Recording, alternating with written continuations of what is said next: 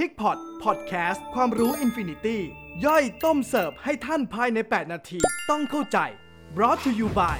b e r i n g e r i n g e l h a m Animal Health Thailand สวัสดีครับ ยินดีต้อนรับสู่พิกพอ t พอดแคสต์ครับ เพราะความรู้ไม่มีที่สิ้นสุด เราจะต้มยำทำข่าวให้กับทุกท่านนะครับ ใน 8-10 นาที EP ที่ผ่านมานะครับ เรามีการพูดคุยกันในเรื่องของ งานวิจัยนะครับที่ตีพิมพ์ในงาน IPVS นะครับปี 2022 ที่ประเทศบราซิลที่ผ่านมา เราคุยกันไปแล้วครับ ถึงในเรื่องของการใช้วัคซีนนะครับ PRRS ที่สามารถผสมสดหน้าฟาร์ม ร่วมกับวัคซีน circovirus ในการควบคุมโรคสำคัญ 2 ตัวได้นะครับ อันนั้นเป็นงานนะครับของที่ประเทศอเมริกา โดยดร.รีดฟิลิป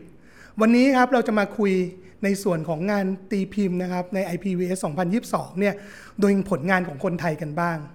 งานที่เราจะหยิบยกมาในรอบนี้นะครับ เป็นงานของคุณหมอนาตยานะครับ แล้วก็คุณหมอลินดาครับ จาก b o r i n g e r Ingraham Animal Health ประเทศไทย งานนี้นะครับเป็นการควบคุมโรค PRS นะครับที่มีการติดเชื้อ 2 สายพันธุ์ พร้อมกันในฟาร์มครับประวัติของฟาร์มที่มีเนี่ยก็คือเป็นฟาร์ม 850 แม่นะครับ แล้วก็มีการเลี้ยงนะครับจากแม่พันธุ์ไปจนถึงหมูอนุบาล ก่อนที่จะส่งลูกหมูนะครับไปเลี้ยงต่อนะครับเป็นหมูรุ่นจนถึงหมูขุน ฟาร์มนี้นะครับในช่วงปี 2562 เนี่ยพบว่าในหมูขุนเนี่ยมีการระบาดนะครับแล้วก็เจอปัญหาเรื่องของโรคระบบทางเดินหายใจนะครับ ตั้งแต่เดือนสิงหาคมไปจนถึงช่วงเดือนกันยายน เกิดความเสียหายรุนแรงมากครับ หลังจากนั้นฮะตลอดปี 2563 นะครับที่ผ่านมาเนี่ยก็พบว่าปัญหานะครับในเรื่องของระบบสืบพันธุ์ต่างๆ ก็เพิ่มมากขึ้น เจอปัญหาการแท้งกลับสัตว์ นะครับ รวมถึงเรื่องของตัวเลขตายแรกคลอดนะครับ รวมถึงตัวเลขของการเสียหายก่อนหย่านมเนี่ยก็เพิ่มสูงขึ้นเกินมาตรฐานนะฮะทำให้ทางฟาร์มเนี่ยตัดสินใจที่จะทำงานนะครับ ร่วมกับ b o r i n g e r Ingraham Animal Health ประเทศไทยนะครับ เชิญคุณหมอนาตยาเข้าไปช่วยแก้ปัญหา ทางฟาร์มนะครับเข้าไปแก้ปัญหาดูเรื่องของอาการทางคลินิก พร้อมกับเก็บตัวอย่าง นะครับไม่ว่าจะเป็นเก็บตัวอย่างเลือดนะครับ เก็บตัวอย่างของ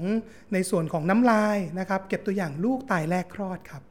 เรามาดูผลของการตรวจครับว่าเราเจอเชื้ออะไรบ้าง จากตัวอย่างนะครับ ลูกที่ตายแรกคลอดนะครับ แล้วก็ลูกหมูอายุ 2-3 สัปดาห์เนี่ยพบว่าเมื่อทำ PCR ตรวจยืนยันตัวเชื้อแล้วเนี่ยเป็น PRS ครับสายพันธุ์อเมริกานะครับหรือ Type 2 ขณะเดียวกันครับ ตัวอย่างเลือดนะฮะแล้วก็น้ำลายจากลูกหมูอนุบาลเนี่ยที่อายุ 5-6 สัปดาห์เนี่ยพบว่าเจอตัวเชื้อ PRS นะครับ ทั้ง 2 สายพันธุ์ครับ ทั้ง US strain แล้วก็ EU strain หลังจากนั้นครับในลูกหมูนะครับที่อายุตั้งแต่ 7-8 สัปดาห์นะครับไล่ไปจนถึงหมูรุ่นที่ 10-11 สัปดาห์เนี่ยก็พบว่ามีการติดเชื้อครับ PRS สายพันธุ์อเมริกาเป็นหลัก จากข้อมูลอันนี้เนี่ยจึงสรุปได้เลยฮะว่าทางฟาร์ม 850 แม่ตัวนี้เนี่ยเจอปัญหาการติดเชื้อ PRS ทั้ง 2 สายพันธุ์ครับ แต่ตลอดทุกช่วงอายุที่เราตรวจมานะครับที่ทางคุณหมอนาตยาตรวจมาเนี่ยพบว่าสายพันธุ์ US นะครับหรือ Type 2เนี่ยเป็นสายพันธุ์หลักที่เจอมากกว่า จากผลแลบนะครับที่ตรวจมาเนี่ยก็ทำให้ทางฟาร์มนะครับแล้วก็คุณหมอนาตยาเนี่ยตัดสินใจครับที่จะปรับโปรแกรมวัคซีนนะครับในฟาร์มแม่พันธุ์ แล้วก็มีการปรับโปรแกรมวัคซีนในลูกหมูรวมถึงหมูสาวด้วย ดังนี้ครับ ข้อแรกครับทำวัคซีนนะครับ PRRS นะครับเชื้อเป็นสายพันธุ์อเมริกาเนี่ยนะครับในแม่พันธุ์พร้อมกันทุกตัวนะครับอันนี้เนี่ยก็จะเหมือนกับภาพที่เราเห็นในปัจจุบันแล้วครับ การทำวัคซีนโควิดเนี่ยเราเน้นนะครับในการเพิ่มนะครับภูมิคุ้มกันให้กับประชากรฝูงทั้งหมดนะครับในหมูเองนะครับต่อวัคซีน PRS ก็เช่นเดียวกันนะครับ หลังจากนั้นครับข้อที่2ครับ1เดือนถัดมาครับก็ทำการปูพรมนะครับ วัคซีน PRRS เชื้อเป็นนะครับสายพันธุ์อเมริกาเนี่ยอีกรอบหนึ่งครับเพื่อให้หมูทุกตัวเนี่ยนะครับแม่หมูทุกตัวเนี่ยได้มีการรับวัคซีนอีกรอบ แล้วเป็นการ booster effect เกิดขึ้น ข้อที่ 3 ครับ หลังจากนั้นเนี่ยเราทำการนะครับฉีดวัคซีนนะครับ PRS เชื้อเป็นสายพันธุ์อเมริกาเนี่ยให้กับลูกหมูนะครับในร้าวคลอดตั้งแต่อายุ 14 วันขึ้นไปนะครับอันนี้เนี่ยก็เพื่อที่จะลดนะครับการเจอปัญหาเรื่องของการแพร่เชื้อจากลูกสู่ลูกได้ ข้อสุดท้ายครับข้อที่4เนี่ยสำหรับหมูสาวทุกตัวนะครับที่จะเข้ามาในฟาร์มเนี่ย ที่อายุตั้งแต่ 18 สัปดาห์ขึ้นไปเนี่ยก็จะถูกทำวัคซีนนะครับ PRS เชื้อเป็นนะครับสายพันธุ์อเมริกาเนี่ยสเข็มครับห่างกัน 1 เดือนก่อนที่จะเข้าฝูงครับนะครับอันนี้เนี่ยก็เป็นภาพนะครับถ้าเทียบกับในปัจจุบันที่เราคุ้นเคยกันดีก็คืออย่างเช่นวัคซีนโควิดครับคือเราต้องการให้ประชากรของหมูทุกตัวเนี่ยได้รับวัคซีนป้องกันโรค PRS ให้พร้อมเพียงกันทั้งหมดนะครับก็เหมือนกับที่เรามีการเพิ่มอัตราการฉีดวัคซีนโควิดในคนนี่แหละนะครับ พอเรามีภูมิคุ้มกันเพิ่มมากขึ้นแล้วเนี่ยมันก็จะช่วยในการลดการแพร่เชื้อได้ มาดูผลกันครับ หลังจากที่ทำการฉีดวัคซีนไปแล้วเนี่ยต้องติดตามนะครับประสิทธิภาพแล้วก็เรื่องของการแพร่เชื้อเนี่ยอย่างน้อย 3-6 เดือนอย่างต่อเนื่องนะครับ สิ่งที่เราเจอครับข้อแรกเลยเนี่ยก็คือเปอร์เซ็นต์นะครับการเข้าคลอดนะครับแม่หมูที่ถูกผสมไปแล้วสามารถขึ้นคลอดได้เนี่ยจากช่วงที่มีการระบาดเนี่ยนะครับในปี 2563เนี่ย อยู่ที่ประมาณ 75-80%เท่านั้นนะครับ แต่หลังจากทำวัคซีนไปแล้วเนี่ยผ่านไปได้ 6 เดือนเนี่ยตัวเลขเปอร์เซ็นต์การเข้าคลอดของแม่พันธุ์เนี่ยเพิ่มขึ้นนะครับเป็น 80นะครับเป็น 90นะครับถึง 95%ครับส่วนที่ 2 ครับ เวลาที่หมูเนี่ยมีการติดเชื้อ PRS เนี่ยก็จะเกิดการเสียหายกับลูกหมูนะครับ เกิดการแท้งหรือการให้ลูกที่ออกมาเป็นลูกกรอกหรือเป็นมัมมี่เนี่ยในช่วงที่มีการระบาดของเชื้อ PRS ในปี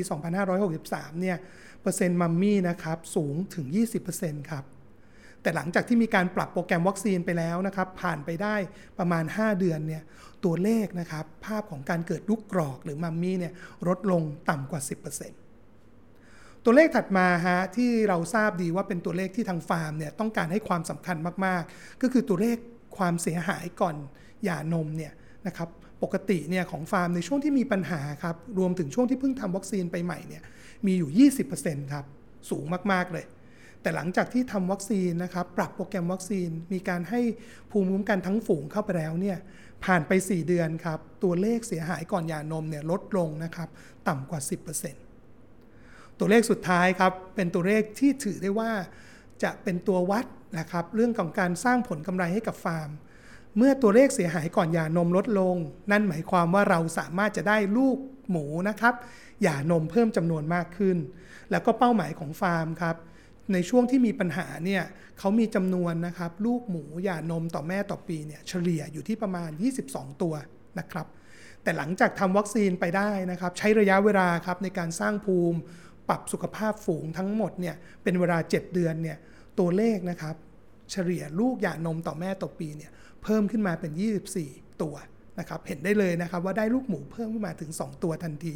แต่ต้องใช้ระยะเวลาครับดังนั้นจากงานของนาตยานะครับของคุณหมอนาตยาแล้วก็คุณหมอลินดาเนี่ยนะครับเราสรุปได้ดังนี้ครับว่านี่เป็นงานปฏิบัติงานจริงนะครับในภาคสนามนะครับแล้วก็แนวทางในการแก้ปัญหาวิเคราะห์เนี่ยเราต้องดูทั้งอาการทางคลินิก มีการเลือกตรวจสอบนะครับเพื่อหาจุดช่องโหว่ของการแพร่เชื้อในฟาร์ม นะครับ เป็นที่มาในการที่พิจารณาในการเก็บตัวอย่างนะครับ ว่ามีการแพร่เชื้อนะครับจากแม่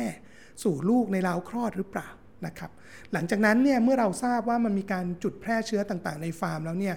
การปรับภูมิคุ้มกันนะครับ ทั้งฝูงนะครับของแม่พันธุ์ด้วยการปูพรมในแม่นะครับ ให้ฝูงแม่มันนิ่ง แล้วก็มีการแพร่เชื้อจากแม่สู่ลูกเนี่ย PRS ในราวคลอดให้ลดลงเนี่ยก็จะส่งผลดีต่อสุขภาพของลูกหมูตามมา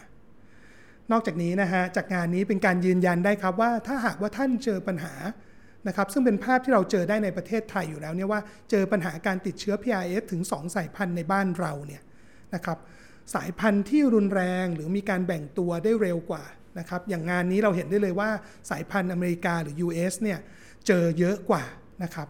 การที่เราเลือกที่จะควบคุม US นะครับสเตรนหรือควบคุมสายพันธุ์ที่มันรุนแรงกว่าเนี่ยหลังจากนั้นเนี่ยมันก็จะส่งผลครับในการช่วยลดปัญหาจากสายพันธุ์ที่ไม่รุนแรงด้วยเช่นเดียวกันนะครับ ยังไงก็ตามครับ ถ้าเราต้องการนะครับฟังข้อมูลดีๆ อย่างนี้นะครับ ติดตามข้อมูลต่างๆ ที่เราจะคอยอัปเดตให้กับทุกท่านนะครับ ผ่านทาง p i c p o t Podcast นะครับPiggy Connect Facebook Live นะครับ หรือแม้กระทั่ง Talkatech YouTube Channel ก็อย่าลืมกดไลค์กดแชร์กด Subscribe Channel ต่างๆ ไว้ด้วยนะครับสำหรับวันนี้ขอบคุณครับ